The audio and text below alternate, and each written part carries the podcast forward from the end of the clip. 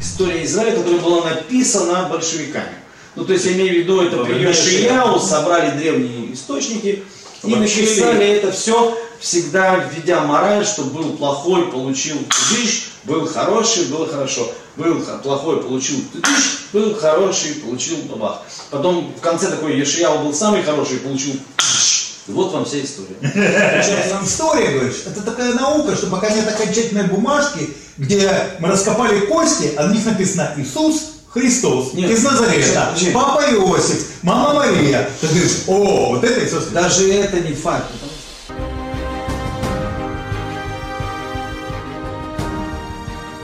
Мы продолжаем наши изыскания по части того, кто, когда, где и зачем написал Тору.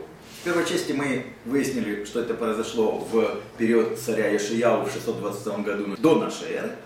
Сейчас мы поговорим с Михаилом Тувалем о том, э, как ученые пришли к этим выводам и заключениям. Михаил Туваль, историк панк и профессор безумных треков по Ближнему Востоку. Миша один из крупнейших специалистов по Израилю периода второго храма, по Флавию Иосифу, по раннему христианству. Миша написал большую книгу, научно-популярную, можно сказать, книгу, которая называется «Синагога гигантов». Это Синагога гигантов, как они фарисеи и произвели, изменили мир. Книга сейчас уже написана, она находится в последних стадиях редактирования и го- подготовки к печати. Что такое Тара вообще? До того, как книга была опубликована и к ней был прилеплен ярлык, что вот это, это именно Тора, Танахе много раз слово Тора появляется. И ты можешь проверить, что оно значит. Есть как бы словари научные, где, значит, каждое слово ты можешь на основе там, аккадского, там, не знаю, эфиопского или какого угодно проверить этимологию, что оно значит и так далее. Ученые там занимаются этим бесконечно. И вот Слово Тура у него разные значения. Например, там Турат и Меха. Да? Это что тебе мама заповедовала? Бедюк, это то, что тебе мама сказала, там ты не забывай, что мама тебя учила. Окей? От, отлюшен легород. Учить. Да, изначально вообще Тора, как бы главное ее значение, это жреческое учение. Это вот ты в храм приходишь, там жрец находится, ты его спрашиваешь, смотри, у меня тут какая-то там, не знаю, завелась какая-то гадость вот тут, что-то на коже непонятное, шелуха какая-то, что-то чешется. Он посмотрел, говорит, о, это царат. Там, например, что-то ну, там переводится проказа, но это не проказа, там это видно чешуйчатая болезнь или что-то из этой серии. Неважно, кожная какая-то хрень. Он тебе говорит, у тебя царат. Э, Там, иди, значит, и сиди дома там столько-то дней, потом приди, пос- ну, я посмотрю. Это Тура. То, что жрец тебе сказал, зе Тора. Торат Коген, это, это главное значение в религиозном плане. И то, что сегодня какой-нибудь Адмор Мигур говорит, Секунду, он секунду. тоже говорит, это два Тора. Я пытаюсь сказать, что когда была опубликована книга Торы во времена Йошияу в 622 году, как мы говорили, до новой эры, то слово Тора приобрело новое значение. Это стало это слово, которое стало прилеплено к определенной книге. Да? Муше. Закон Сефер, Моисея. Сефер Тора. Да? То есть учение Моисея, да? закон, ну закон это уже, скажем так, вольная интерпретация, но как мы видим, опять же, в литературе еврейской, греко-римского периода, всегда Тора переводится как закон. А, кстати, Моисей всегда известен как номотетес, то есть законодатель. И евреи гордились этим, дескать, у вас там псалом, у этих там этот, у нас Муше, да, наш законодатель, пророк и царь. А потом это уже стало обозначать весь комплекс иудейского учения, всей иудейской традиции, письменной и устной. Да, и поэтому, когда сегодня Адмор по имени, там, не знаю, ты Рафальтер. вот, Рафальтер. и пишет и какой-нибудь и это самое, Два Тора. вот, это все равно Тора. Потому что он сам, кстати, потому что он сам где-то Тора, как Jesus Christ, то есть который, в общем-то, он воплощение Торы, там сказано это много раз. Также и э, ну, мудрецы наши, они тоже ну, живая Тора. После всего, я думаю, мы уже дозрели услышать про документальную гипотезу. Западные ученые, начиная, в общем-то, с Ренессанса, многие тексты поставили под вопрос и там досконально изучили. И какие-то так, тексты Гомера и так далее. И мало того, они стали задавать вопросы о, о, о, о, о, о языке. И с этого, в общем-то, началось, когда мы, в общем-то, видим у нас Авраам ибн Эзра, это 12 век, э, один из знаменитейших толкователей, э, э, в общем-то, еврейской Библии, и знаменитый филолог и гебраист, и он в своем комментарии на книгу Дворим, ту же самую, в общем-то, завуалированно э, говорит, цитирует стихи, которые, в общем-то, проблематичны. И Бенезер обратил внимание на то, что текст, который текст не мог быть написан людьми, которые там были, не, не мог быть написан Моисеем. Потому что Моисей не мог сказать, что Ас был, хана, когда были хананеи в земле. Потому что при Моисее не были. Он не мог сказать, а, я понял, он не мог сказать, что он Бевер Ярден, что он за Иордании, потому что он сам там был. За Иордания это с точки зрения людей, которые с другой стороны Иордана. Теперь, ну, плюс еще это известная проблема, она и в Талмуде обсуждается много, там это известная история, где говорится, там рассказывается, как Моисей умер, да? Ну, то есть, а как это так? Если вся Тора написана Моисеем, как это он описывает, что он умер? Так там мудрецы наши сказали, что вот он пишет и плачет, значит изначально вопрос, как вообще придумали, что Моисей ее всю написал. То есть там нигде не сказано, что это Моисей писал. Это чисто традиция. Но, но у нас появляется тут Эпикорис и Барух Спиноза, или Шпиноза в 17 веке. Или Бенедикт. Бенедикт и Барух одно и то же, Барух.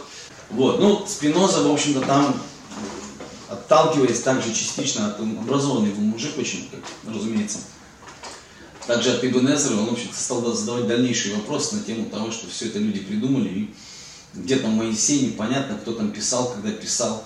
Следующий это вот Джан Аструб, который, в общем-то, был католик, но его родители были протестанты, а вообще-то они были еврейских кровей, и тоже там, э, ну, как бы насильно крещеный, там, ну, И он, э, в общем-то, был врач, и он написал главную свою работу про сифилис, по-моему, в шести томах. И как бы то, что он написал также про то, что небольшую книжку про то, что значит э, мои размышления на э, тему, э, чем пользовался Моисей в книге «Бытия» источниками предыдущими. Это была вообще благочестивая книга. Он, в общем-то, там разобрал как раз книгу «Бытия» на источники, то есть он назвал их там А, Б, иногда там у него было С и даже иногда было Д. Да? То есть разные, потому что иногда та же самая вещь говорится там три раза.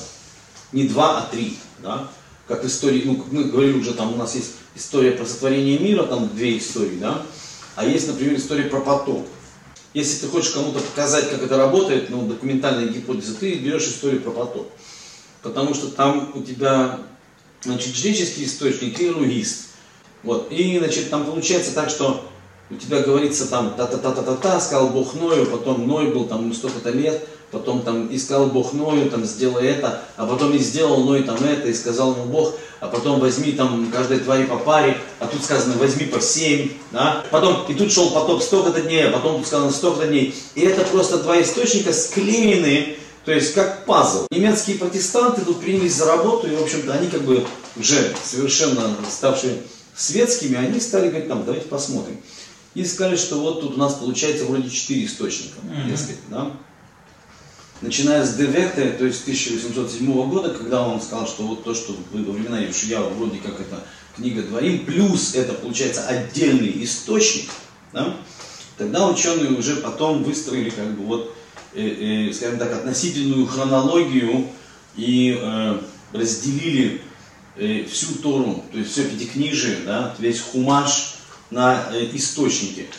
Теперь, но ученые за ним стали эту тему развивать, опять же, я это укорачиваю, но Велхаузен, Юлиус Велхаузен в 70-х годах 19 века, кстати, он был мужик гениальный, он занимался и ранним исламом, занимался Новым Заветом, но и, как бы его главный вопрос, он, он был, ну, как бы он гениальный мужик был, и красиво формулировал вещи. Его первый вопрос, как бы в книге его про Легомена Цургишихта Исраильс, он говорит, является ли, говорит, Тора Моисея основанием религиозной жизни народа Израиля в период значит, монархии, то есть период первого храма, или это является основополагающим документом иудаизма народа, который пережил уничтожение ассирийцев и вавилонян и типа этого плена. То есть имеется в виду э, период персидский, То есть, когда Тора, по его мнению, сложил. А дальше он раскладывает это все по полочкам. Четыре источника, когда мы говорим, что яхвист, элогист, дефтарономист, то есть второзаконие и жреческий. Еще раз, четыре Яхвест это тот, который Бога называют Яхве, элогист, который Бога называют Элогим. Вот, э, Дефтарономист, это у нас книга Дворим, то есть Которая стоит. Деоторономиум, Второзаконие, Мишне, Тора, последний книга Ешаяу, Торы. Вот. который Ешаяу Ну да, который был опубликовал, опубликован. Вот. И плюс у нас еще жреческий источник, но это, например, большая часть книги там Ваикра. Да? Значит, соответственно, элогист и яхвист у нас древние, как источники. Древний Да? это какого периода? О, ну сначала говорили период Соломона, там 9 век, сейчас никто не, не верит в это, вот, и, ну, там могут сказать, может, там, э, там 9-8 век, а некоторые вообще элоист, яхвист ставят под сомнение, и, и, вот, но, собственно, они, они древнее, чем второзаконие, как источники, не как книги авторитетного закона, как Тора именно, как закон, да? именно книга Дворим появляется, а потом к ней приклеиваются другие традиции, и все это вместе становится уже Торой. Да? Все это процесс, который, видимо, продолжается потом на протяжении Галут Бавыр, то есть изгнания Вавилонского и далее потом в персидский период. И это уже то, что делают жрецы, соответственно, это вот четвертый источник у нас Пи. Интересно, что эти люди считаются, честно, первыми историками в мире. Не Геродот, они до Геродота. Это до Геродота. Потому что они, в общем-то, собрали это все. И не просто они были хронисты, что они записали, там, при таком-то царе в такой-то год там произошло то-то это. И там боги сказали, они как бы все это подвели под одну идеологию. Они попытались объяснить, что произошло. Вот те, почему евреи выжили. Рефлексируют, потому что. То есть они собрали это все, и они сидели, может правильно, может неправильно. Они придумали Бога, они придумали там объяснение. Собрали древние источники и написали это все, всегда введя мораль, что был плохой, получил тыдыш, был хороший, было хорошо. Был плохой, получил тыдыш, был хороший, получил бабах. Потом в конце такой Ешияу был самый хороший, получил тыдыш. И вот вам вся история. А научились- древнегреческие мифы, они разве не тогда же были написаны? ну, это не, миф это не история по определению. Мифы это типа... Тоже правда. Это как бы митос, это, кстати, история, да, но это не история в плане, как бы там, там, знаешь, мифы это истории про богов или про отношения богов с людьми, но боги там главные. А здесь идет разговор об истории народа и отношениях Бога с ним, но совершенно в уникальном плане, потому что тут разговор идет о договоре, значит, Бога с людьми, с народом. Такого нигде нет, ну, до этого. Обычно, когда говорят слово гипотеза, как знаешь, великая теорема Ферма, ее до сих пор никто не, там, типа, или уже я, я не слежу, но вроде ее кто-то уже там раз э, доказал. Гипотеза это звучит как что-то, что даже не теория, не как Турата Яхасуд, знаешь, теория относительности. А это даже как гипотеза, даже она на теорию не тянет. Как будто есть гипотеза, ее кто-то опроверг, и есть теперь теория. Нет теории, есть только гипотеза. Объясни, почему это так? Почему до сих пор мы не говорим, что вот так оно скорее всего и было, пока не будет доказано обратно. В конце концов, ответ на твой вопрос прост. То есть, если бы мы, например, нашли завтра где-то свиток, который бы включал только текст яхвиста или только текст элогиста, да, то так, или, например, ну, скажем, Называется, дайте мне бумажку, окончательная бумажка. Фактическая, настоящая броня. да, мы могли бы закрыть вопрос. И то, А ты вот, говоришь, это, а, ты говоришь, это наука, это, ну, это история, говоришь. Это такая наука, что пока нет окончательной бумажки, где мы раскопали кости, а на них написано Иисус Христос Нет, из Назарета, нет. Папа Иосиф, Мама Мария. Ты говоришь, о, вот это Иисус Христос. Даже это не факт, потому что ну, тут можно долго об этом говорить. Мне мой учитель Майкл Стоун всегда говорил, что главный страх э, израильских археологов это то, что они найдут реально могилу Иисуса. То есть, типа, кому это надо? То есть мы, мы типа его распяли, а сейчас мы его еще реально похороним до А конца. что, мы его распяли? Ну, типа, нет, я говорю.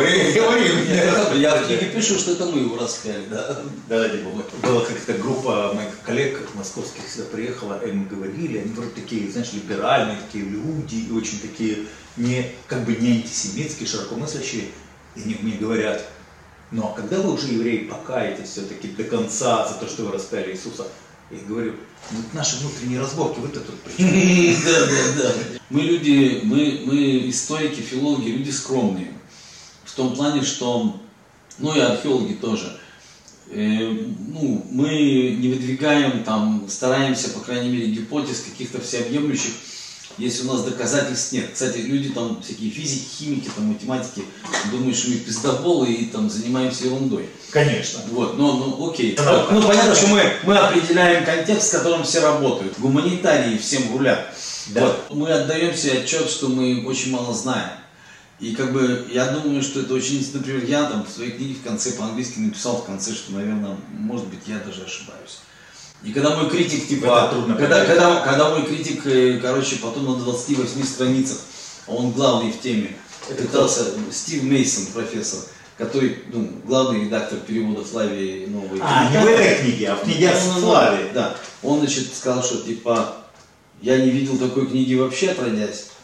Типа, крутой. Но, он говорит, ну, вот это то, что он написал, что, может быть, он ошибается. Вот, говорит, такого я не видел вообще никогда. Наука, я все хотел вклиниться и сказать, что э, наука начинается там, где можно что-то посчитать, считают э, физики, химики и прочие математики. Но я бы сказал, что наука начинается не там. Наука начинается там, где начинается сомнение. Потому что сомнение является драйвером, э, драйвером, э, собственно, знания. И в связи с этим, опять-таки, вот та книга, которую ты сейчас в руках держишь, да, это книга, по поводу которой вопросов сомнений есть гораздо больше, чем может быть по поводу какой бы то ни было книги. И та фраза, что евреи задают вопросы, и то, что наш народ за 2000 лет единственное, может, чему он научился, это задавать вопросы. И искать на них ответы. Может, даже если ответы нашли немцы или американцы, то вопросы все равно мы задаем все время. Да? И я думаю, что это есть сила этого, этой, этого корпуса текстов, да, который мы обсуждаем. Это был подкаст «Рая Израиль». Мы, историк Михаил Тували и Олег Ульянский, обсудили происхождение первых глав Пятикнижия Моисея, основы Библии. Книгу Михаила Туваля «Синагога гигантов. Как маги, фарисеи и прозелиты изменили мир» жители Израиля могут заказать по льготной цене уже сейчас. Ссылка в описании. Слушайте аудиоподкаст «Рай Израиль» на платформах подкастов. Ставьте нам лайки и рейтинги на Apple и Spotify. Комментах задавайте вопросы, постараемся ответить. Пишите, что вам понравилось, а что надо бы улучшить. На следующей неделе мы поговорим об актуальных вопросах древней истории в свете агрессии России против Украины. До встречи через неделю.